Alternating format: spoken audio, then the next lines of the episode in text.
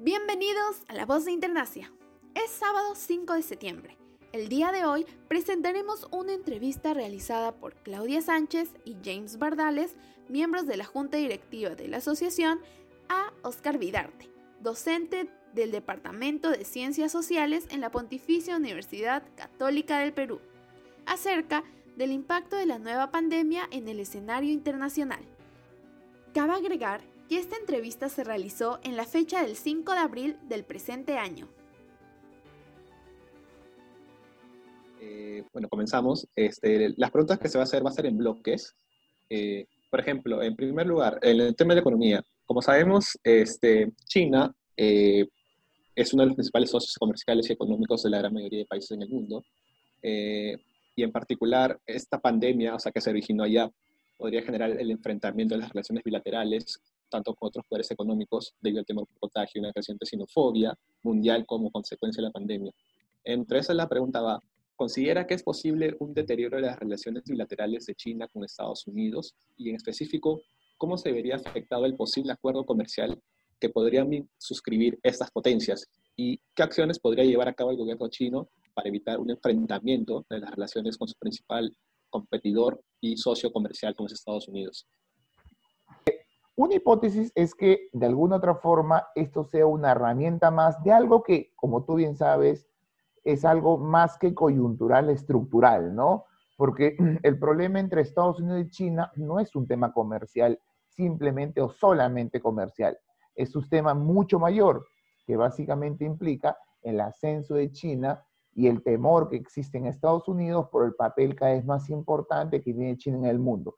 Y esa competencia se refleje hoy, no sé si mañana o pasado mañana, pero hoy se refleja en algunos ámbitos, como es el ámbito comercial, como es el ámbito tecnológico, ahí se expresa. Entonces, esta situación, esta pandemia, que es una cuestión más, digamos, podemos verlo más coyuntural, digamos, de los últimos tiempos y probablemente acabe en los próximos meses o años, pues puede ahondar más en esas diferencias en tanto su origen y todo lo que hemos conocido. Ahora, una segunda hipótesis es que las consecuencias de la pandemia son de tal, van a ser de tal envergadura sobre la economía de países como Estados Unidos y en general, causando una gran recesión mundial, que difícilmente Estados Unidos quiera estropear aún más la relación con el que es su principal socio comercial, que es China. Entonces, irónicamente, una situación como la que vive, vivimos, puede generar que Estados Unidos un poco pare la mano con todo este, este afán proteccionista que lo ha mostrado a ambos lados del país. Lo ha mostrado tanto para el lado europeo como para el lado asiático y también para el lado latinoamericano. Entonces, probablemente esta situación haga que los focos de atención estén en otros lados. Ahora, todo es hipotético, porque es probable que el gobierno de Trump, en lo poco que le queda y peor en un contexto electoral, trate de hacer énfasis en lo que ha sido su discurso más más básico, más fundamental, que es hacia el norteamericano eh, pobre que vota por él, ¿no? Y, ese discurso puede llevar a Estados Unidos a priorizar la hipótesis 1, la hipótesis de una mayor confrontación en un contexto electoral como el que se viene en Estados Unidos. Así que estoy planteando hipótesis de por dónde puede ir sin tratar de ser Nostradamus. Bueno, el segundo eh, tema que vamos a tocar es acerca del papel de los organismos internacionales. Quería eh, consultarle respecto a la Unión Europea, que ha sido duramente criticada por no dar una respuesta articulada a la crisis sanitaria y económica del coronavirus, sobre todo en los países más afectados de Europa, que son Italia, Francia y España. Si bien la, Comisión Europea ha propuesto el Mecanismo Europeo de Estabilidad para los países afectados, lo cual implica realizar préstamos a cambio de ciertas condiciones políticas, los países más afectados han argumentado que se podrían haber tomado medidas económicas mucho más solidarias, tales como los coronabonos.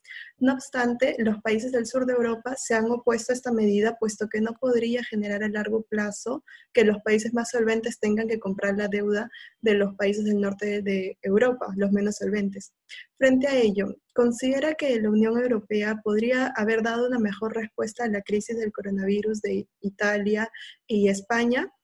¿O es que tomó las medidas pertinentes de acuerdo a sus competencias supranacionales e intergubernamentales? Vamos, más allá de entrar en los detalles, porque en los detalles vas a encontrar posiciones distintas, algunos que defienden lo que está haciendo la Unión Europea, otros que no la defienden, otros que cuestionan que la Unión Europea puede hacer mucho más y que la supuesta solidaridad europea ya no existe. Yo no quiero entrar a ese debate, que incluso puede ser un debate muy técnico en torno a si los bonos o no bonos, si préstamos o no préstamos, o cómo hacerlo. Puede ser demasiado técnico el debate. Lo cierto es que desde una mirada más política, la Unión Europea está demostrando, hace mucho tiempo, por eso esto no es una sorpresa, está demostrando serias incapacidades para hacer frente a algunas situaciones en las cuales se necesita mucho más estar integrados o actuar conjuntamente, no solamente utilizando principios como la solidaridad, también pues, actuando conjuntamente como realmente una unión. Y lo vimos, lo hemos visto, hoy lo vemos con la pandemia, lo hemos visto con el tema de los migrantes hace poco tiempo, es decir, esto es recurrente, digamos, es recurrente. Y las fracturas que existen hoy en Europa y que la hemos visto especialmente con el Brexit o con la presencia de países como Hungría y Polonia y sus gobiernos muy particulares ellos, pues lo que demuestra es que la Unión Europea tiene grandes problemas. Pero yo creo que no es un problema solamente la Unión Europea. Y es un problema que creo que se resume en tres palabras que en los últimos, en los últimos años se han vuelto muy frecuentes. Y es lo que llamamos crisis del multilateralismo, que es una crisis que se expresa en todas partes del mundo. En otras palabras, lo que estamos viendo es cómo el multilateralismo, y probablemente la Unión Europea sea la expresión más importante del multilateralismo porque es una, una propuesta de integración que ha avanzado lo que ninguna otra propuesta lo ha hecho antes.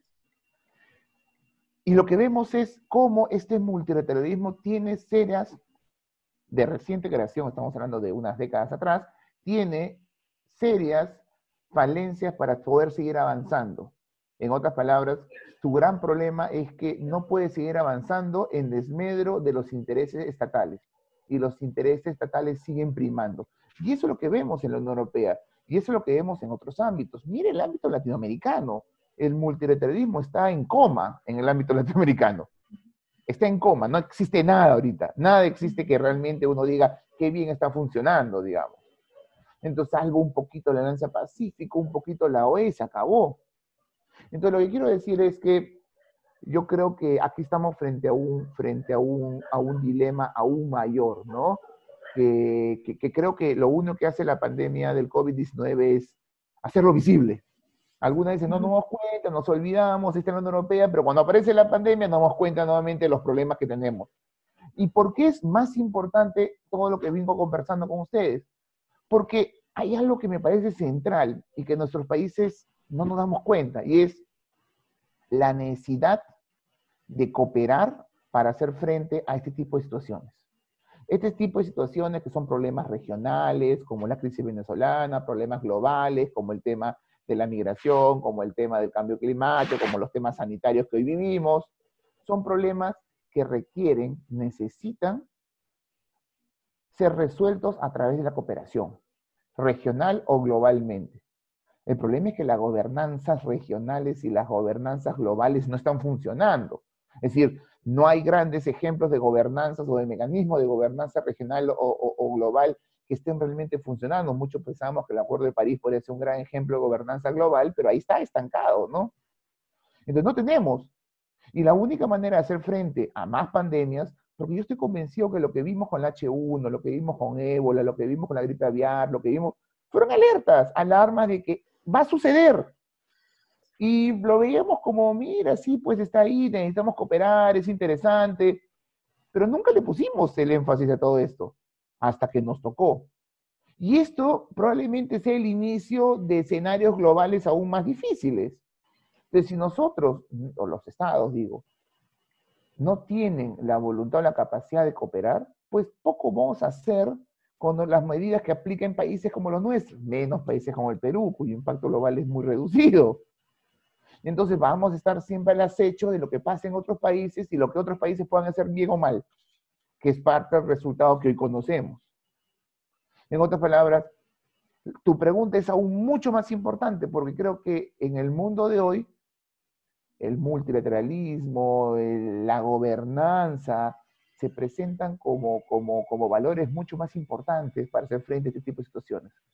Pero que lamentablemente lo que nos dice la realidad es que la gobernanza no está, la gobernanza ni regional ni global está avanzando. Y esa es una de las críticas que hoy asume la globalización. Esa globalización que hoy se ve cuestionada en tanto los espacios de gobernanza global no están funcionando. A diferencia de la Unión Europea, en nuestra región no tenemos un organismo internacional que tenga la misma fuerza y que apoye la cooperación internacional entre los estados latinoamericanos. Nuestras respuestas a la pandemia han sido distintas y esto ha llevado a que existan países como el Perú, que han sido reconocidos por tomar las mejores medidas en la región, hasta Brasil, cuyo nivel de infectados crece alarmantemente. Yo no quiero entrar a, en primer lugar, dos cosas. En primer lugar, yo no quiero entrar al análisis sobre las medidas adoptadas por los gobiernos y cuál es mejor y peor, que eso dejémoslos a los especialistas.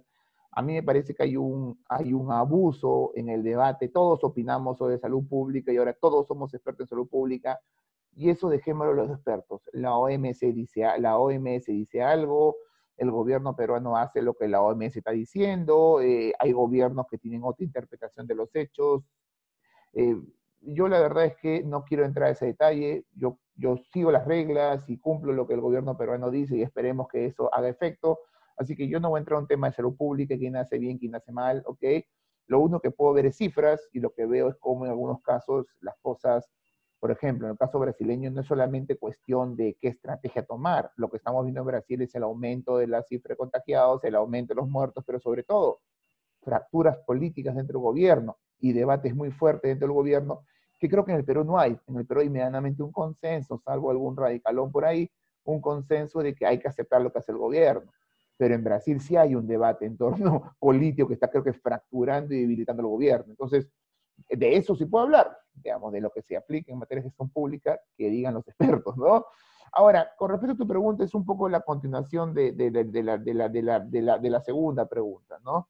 ¿Por qué? Porque en principio tenemos algunos marcos institucionales existentes que, puede, que deberían o que podrían hacer, eh, servir en la articulación entre los países para hacer frente a este tipo de situaciones, ¿no?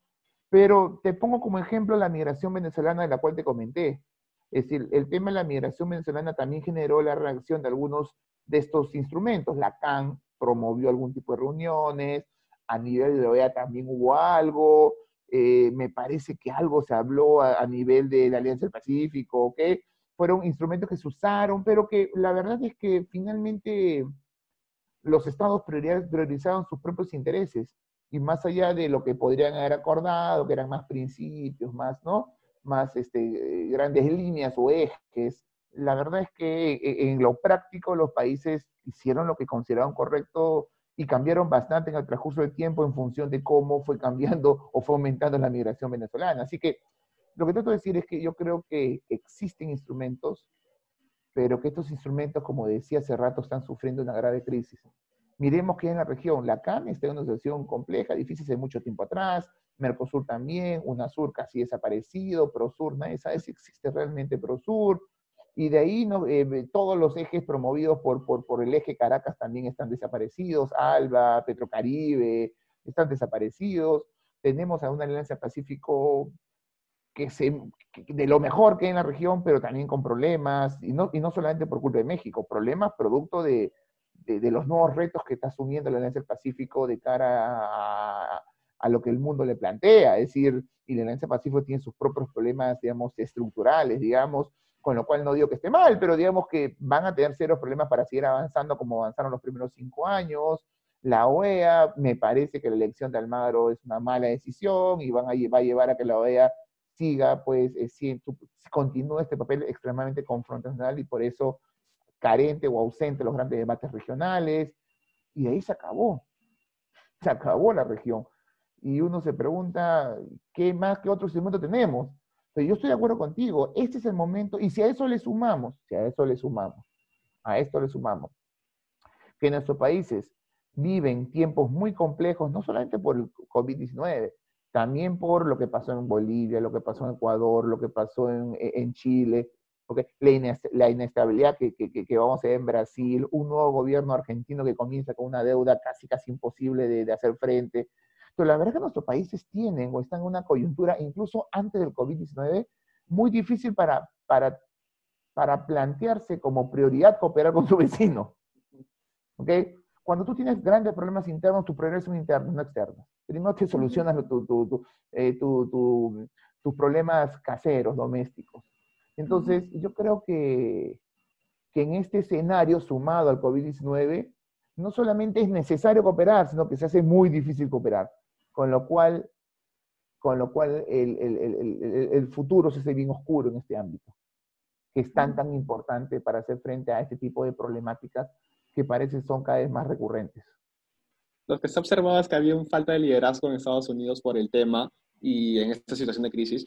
Tal, y, entonces países como China y Rusia han aparecido brindando mayor apoyo a la comunidad europea como países latinoamericanos vulnerables. ¿Considera en este caso que Estados Unidos aún está a tiempo de retomar su, su liderazgo frente a la crisis?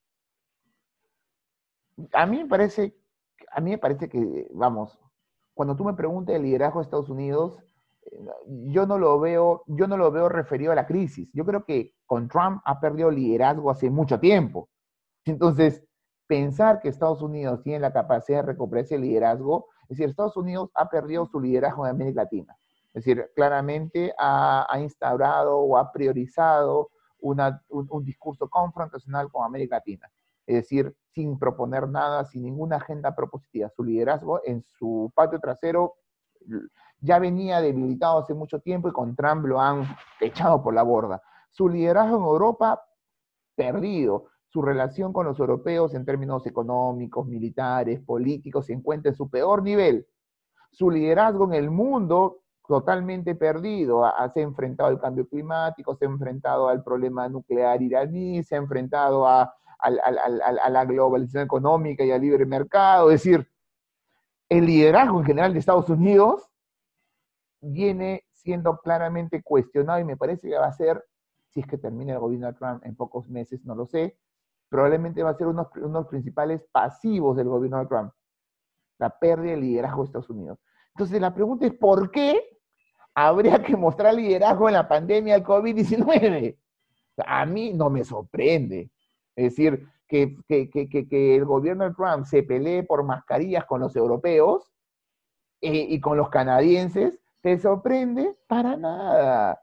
Trump no tiene una voluntad de cooperación, no tiene la voluntad de entender a Estados Unidos y su papel importante en el mundo. No, no, no, él lo construye a partir del papel de Estados Unidos, a partir del poderío militar y la fuerza económica que Estados Unidos puede tener. Punto. Y así seremos, esa es su concepción de líder que probablemente es una concepción bastante empresarial, dicho se paso.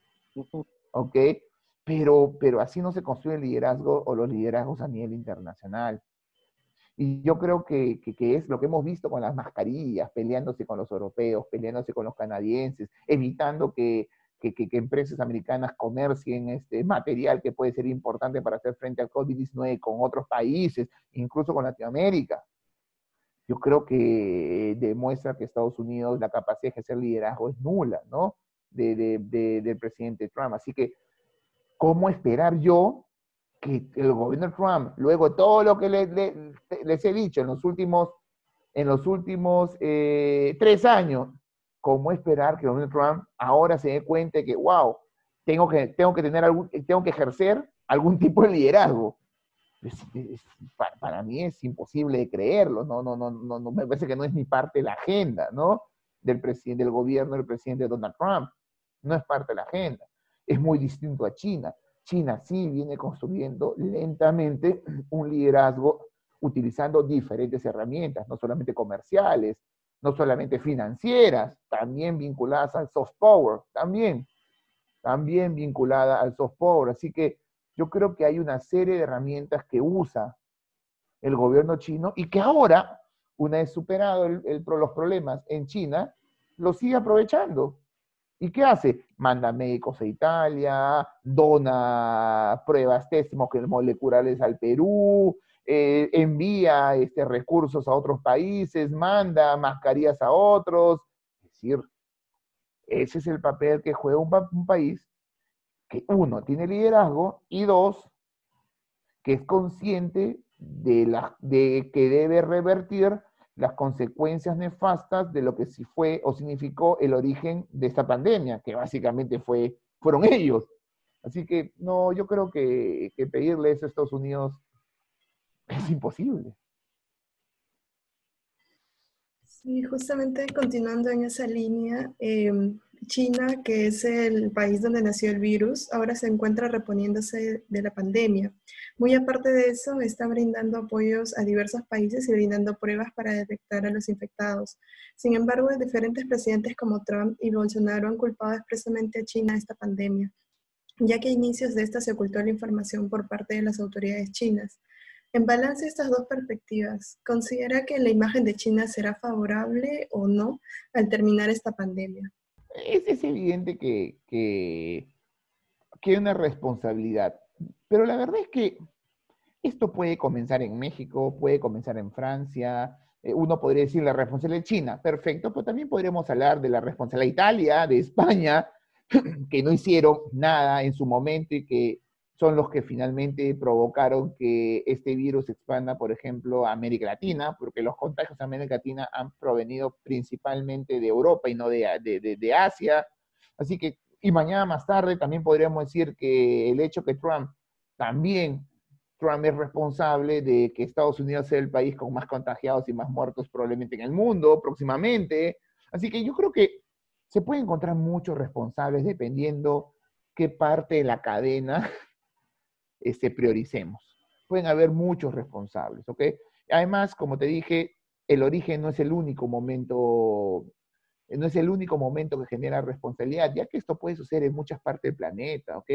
Los últimos intentos de pandemia que han habido sucedieron en África, en América Latina, pueden suceder en muchas partes. La gripe española surgió en Estados Unidos, ¿ok? Y la contagiaron los soldados americanos que fueron a pelear en la Primera Guerra Mundial. Así que curiosamente se llama española, pero o se origina en Estados Unidos. Pero la verdad es que yo creo que, además en un, mundo, en un mundo como el nuestro, creo que hay, preguntas más importantes, ¿no? Y una pregunta más importante, por ejemplo, es, que creo que es, es un tema muy actual, es cuál es la relación del ser humano con el entorno. Porque me parece que ahí está el origen de la pandemia la, relación del ser humano con su entorno, que es una pregunta que te puede llevar a hablar de medio ambiente, de, del hábitat, de respeto a los animales, de muchas cosas. Porque finalmente es eso, es cómo el ser humano se relaciona con su entorno, con su medio ambiente. Y me parece que ahí hay una pregunta más interesante que creo que está directamente vinculada con el origen de la pandemia, en tanto esta pandemia tiene un origen animal que luego pasa a, a los seres humanos. Así que me parece que esas preguntas son más interesantes. Ahora, ¿Cómo acabar China? Yo creo que, claro, van a haber cuestionamientos, evidentemente, pero también China está tratando de hacer todo lo posible por revertir esta imagen. Está tratando de hacer todo lo posible en los últimos tiempos por revertir esta imagen. Y, yo creo que, que, en parte, en parte lo, lo, va a lograr. Me parece que sí, me parece que en parte al final el recuerdo sobre gente como Bolsonaro, sobre, sobre Trump, va, va, a ser mucho más, va a quedar más en el recuerdo que el papel que ha tenido Xi Jinping, por ejemplo, en esta, en esta, en esta situación.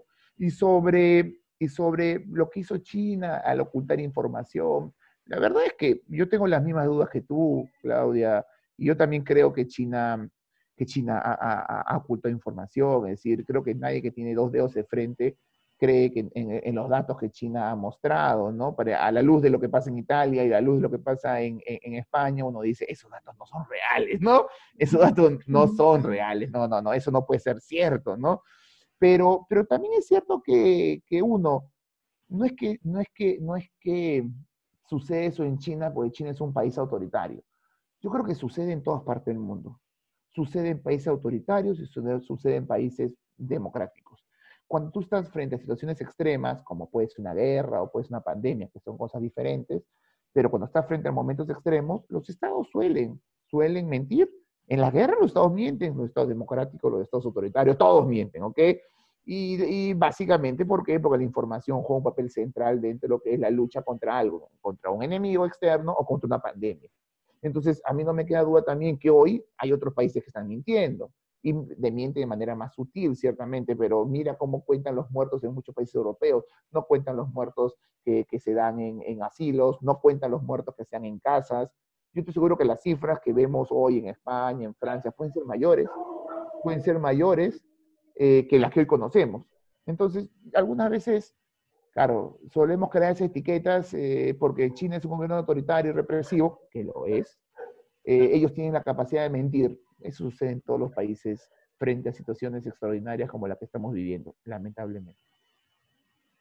Y en conclusión, o sea, lo que vino mencionando, ¿es posible entender o hacer la pregunta de que estamos ante un posible cambio en el orden internacional? Mira, tu pregunta es válida porque yo no sé si estamos frente a un cambio en el orden. O sea, es que eh, los cambios en el orden es difícil verlos como yo siempre digo en clase, cuando tú estás en medio de la tormenta, no sabes hacia dónde va la tormenta, pero sabes que hay una tormenta. Y sabes que llueve y sabes que muchas cosas están cambiando, pero no sabes hacia dónde va la tormenta, si va a la derecha, si va a la izquierda, si va de frente. Pero que hay una tormenta y una tormenta. Pero esa tormenta viene de mucho tiempo atrás. No es una tormenta que recién se ha generado el 2020, es una tormenta que viene de mucho tiempo atrás. ¿Ok?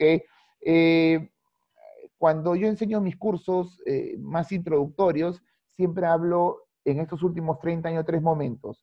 Hablo, de, hablo del fin de la Guerra Fría, hablo del 11 de septiembre y hablo de la crisis del 2007-2008, que me parece fueron tres, han sido tres momentos que, que de alguna u otra forma han, han, han, cambiado, digamos, en mayor o menor medida eh, estos últimos 30 años. ¿ok? Ahora, me parece que esta pandemia, cuando dicte mi curso en 5, 6 o 7 años, probablemente sea un cuarto momento, ¿no? Eh, probablemente lo introdujo como un cuarto momento más, ponga 91, 2001, 2007, 2008, 2020, ¿no? Un cuarto momento que creo que va a generar muchas transformaciones en el mundo de hoy, ¿ok? Con lo cual no sé si hablar de un cambio de orden, no lo sé, yo todavía, todavía sigo construyendo los órdenes a partir de, de las estructuras clásicas de poder entre estados, así que Bajo esa premisa creo que no vamos a ver ni un cambio de orden en el corto plazo, creo yo, si seguimos utilizando el término de orden como sinónimo de estructura de poder entre estados, ¿ok? Pero de que muchas cosas van a cambiar, creo que muchas cosas van a cambiar. Y probablemente, y esos cambios no los vamos a hacer en este momento, los vamos a hacer en los próximos dos, tres, cuatro años, como hemos visto eh, en, los, en, los, en los tres momentos que les he dicho. Ahora, probablemente también la pandemia sea no causa, sino consecuencia de, para otros, la pandemia no necesariamente tiene que ser causa, puede ser consecuencia de procesos un poco más largos. Es decir, todo este proceso de desglobalización o postglobalización que vemos a partir del 2007-2008, con, con, con, cambios, eh, con, con fracasos sociales, fracasos ecológicos, cambios económicos, fracasos y cambios económicos, cambios tecnológicos, eh, fracaso en la gobernanza, probablemente esto también es resultado de todo eso, ¿no? Y esto va a ahondar más un proceso que no inicia hoy, sino que inició probablemente hace una década y que, y que, y que, y que se va a profundizar aún más, ¿no? Lo que para algunos es una crítica a la globalización actual. Para muchos, esa globalización de la cual hablábamos en los 90 y a inicio del siglo XXI a partir de la crisis del 2007-2008 comenzó a verse cuestionada y hoy más bien se ve seriamente cuestionada. Miremos la incapacidad que tienen los estados para actuar conjuntamente, las políticas proteccionistas que todos los estados implementan cerrando fronteras, que es lo más antiglobalizante que puede existir. Entonces la pregunta, ¿ese es el futuro del planeta? Parece que es el futuro del planeta. Bueno, estamos, estamos eh, yendo en contravía de todo el proceso de globalización que entendimos y que, y que muchos aplaudieron, Ah, en, los, en, los, primeros 15 años post fin de la Guerra Fría. Entonces, mira, por, digo, yo no sé si estamos frente a un cambio de orden, pero de que, de que el mundo está cambiando y de que esto puede ser entendido como una causa de algo, pero también como, una, como resultado de un proceso que viene de tiempo atrás. Pero en todo caso, esto va a reflejar que el mundo va a cambiar bastante. Bueno, ahora pasando un poco al aspecto de las poblaciones vulnerables, Em, hace algunas semanas el gobierno peruano destinó una asistencia económica de 380 soles dirigidos a los sectores más vulnerables de la población. Sin embargo, esta no ha contemplado la población migrante venezolana, dentro de la cual aún hay un considerable porcentaje de ciudadanos en condición de pobreza y vulnerabilidad. Bajo este contexto, ¿cuáles considera usted que deberían ser las medidas que el gobierno peruano implemente para atender a esta población vulnerable? Así también, ¿considera que este sería un contexto propicio para que el Perú atienda a este grupo social y dé el ejemplo a los demás países de Latinoamérica, posicionándose como el líder en la región? Me encanta eso de dar el ejemplo. ¿ah?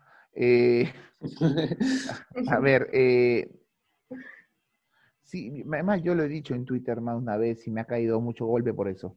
Yo creo que, que esos 380 soles, yo no soy un experto tampoco en ese tipo de, de, políticas, no me quiero meter a, a, a, un rancho que no me corresponde, pero yo creo que si la idea es salvaguardar a la población vulnerable en nuestro país, hay una población de venezolanos, no sé cuántos, eh, no sé si el Estado los tiene identificados tampoco, pero hay una población de venezolanos en el país muy vulnerable, muy vulnerable. Y aquí obviamente la, prioridad es, es, salvaguardar la vida humana, ¿no? Y yo creo que ahí, ahí el Estado se demoró bastante. Pero nuevamente regresamos a lo mismo de lo cual hablábamos acerca de los ecuatorianos. No es popular hablar de extranjeros y preservar la vida de los extranjeros, no es popular, no es este no es prioritario, ¿ok?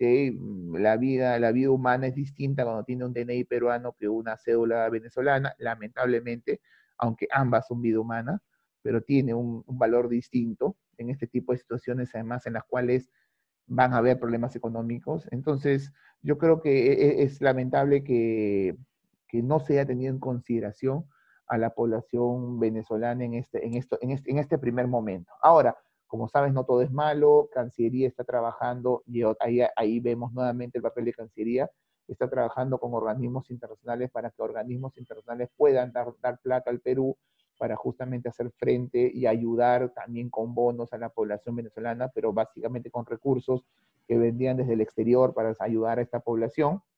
Eso hay que reconocerlo como positivo, pero me parece que el Estado peruano podría hacer mucho más, ¿no?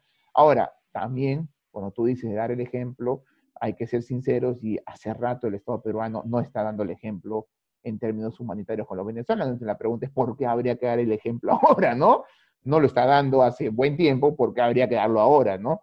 Pero la verdad es que a mí no, me sorprende, digamos que, y esto es una crítica actual, es una crítica que hace mucho tiempo la vengo diciendo, es decir, la política restrictiva que ha implementado los diferentes gobiernos de la región, creo que es una política que básicamente se sustenta en los dilemas de seguridad, con poco, con pocos, con poco fundamento, dicho de paso, ¿ok?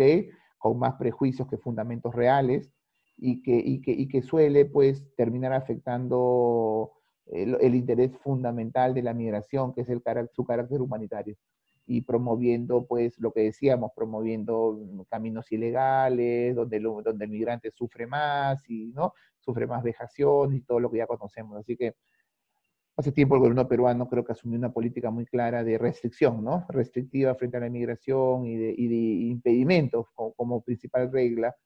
Entonces, pedirle que ahora quiera dar el ejemplo dando plata a los venezolanos, creo que es obvio que, que, no iba a suceder, ¿no?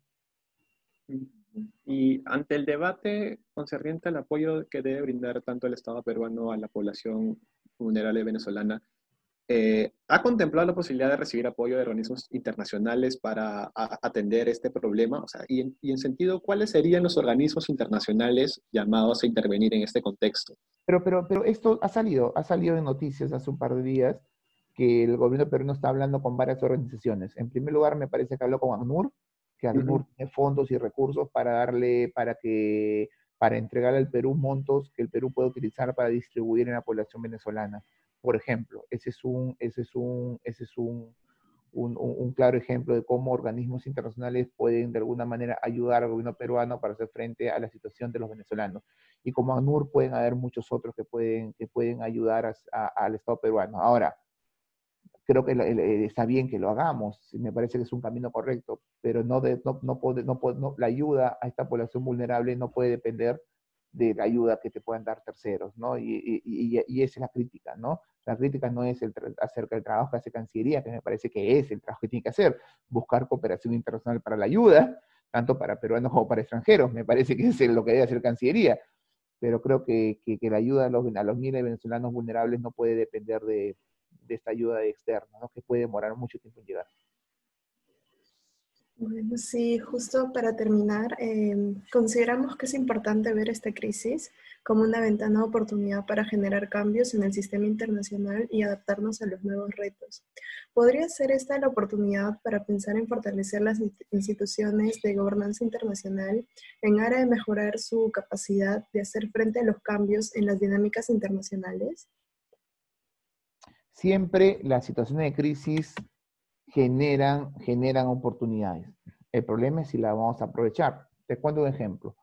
El otro día conversaba con un profesor de la Universidad Católica y me decía justamente, ojalá que podamos aprovechar estos momentos para hacer frente a, nuestro sistema de salud. Entonces, claro, no es que yo quiera ser eh, pincha globos, ¿no? Pero lo mismo se dijo a inicios de los 90 después de la epidemia del cólera.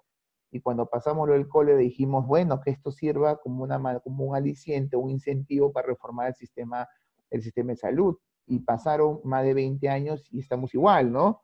Y, pasó lo mismo con la corrupción. Y ahora dicen, ojalá que todo lo que hemos visto con la Bajato sirva para, para, para aprender y no volver a, a pisar el mismo palito. Entonces yo les recuerdo que en el año 2000 vivimos la misma situación, el 2000, 2001, 2002 y terminaron en la cárcel casi todas las principales autoridades del gobierno anterior y cuadros militares y cuadros políticos y cuadros...